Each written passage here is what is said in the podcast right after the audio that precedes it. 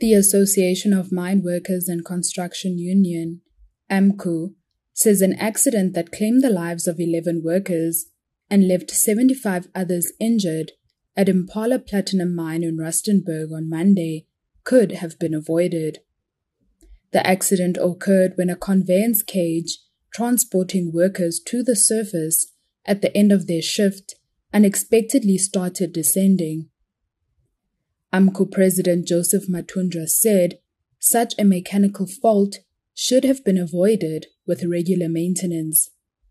AMCU has been calling for the amendment of Mine Health and Safety Act for these company bosses be really accountable, especially to be charged with culpable homicide.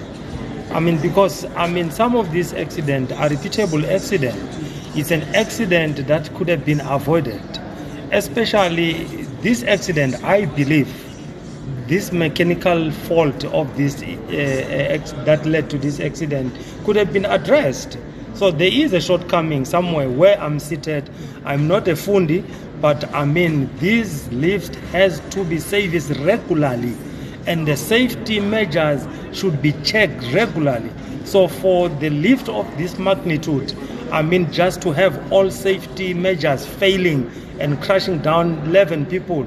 Surely, if I was the president of this country, the head will roll. So, these inquiries is becoming a new normal, like load shedding, like water shedding, like anything in South Africa, because our tolerance level is very high. We tolerate all garbage and rubbish that is happening to us because that's how we are. Implats CEO Nico Muller said he hopes investigations can reveal how Despite a positive signal on their safety systems, the accident occurred. So our assessment of the underlying cause is very, very limited.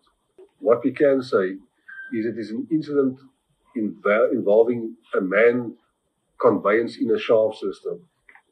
When we operate those uh, that, that equipment in our shafts, they are governed by a whole sequence of safety systems.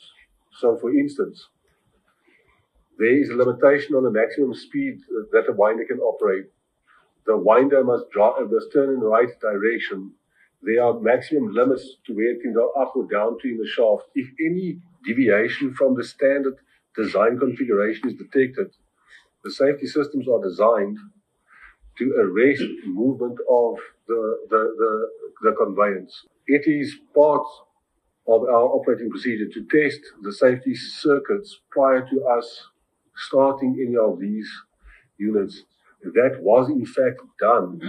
The conveyance was used throughout the day and it was advanced through, um, with the shaft clearance at the end.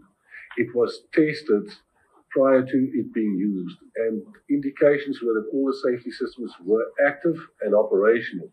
So the investigation has to lead us to understand how, with a positive signal on the safety systems, how it happens that in spite of that affirmation from the safety circuitry, that you still have a, an incident where uh, you have a, a, a, conveyance that starts gravitating to the bottom and then gets into an uncontrollable descent and only is stopped by a manual intervention and why there is no intervention from the safety systems. Addressing the media on Tuesday, Minister of Mineral Resources and Energy, Gwede Mantashe said formal processes, including an investigation and inquiry, should be allowed to take its course. That's why when there's an accident, you do an investigation, you do an inquiry, and the scientific outcome of that process is acted upon. And what we will not do, we don't just sit in an office and decide, uh, let's take so and so and put him in prison. It can't work that way. That will be a, a strange society that works that way. But when there are processes and those processes are followed properly, those processes will give you results that you can act on. That's how it works. And, uh, and it is the right way to do it. Allow the formal processes to take their course, follow them through, put your evidence, cross-examine the evidence, and get to the depth of the, of the, of the issues.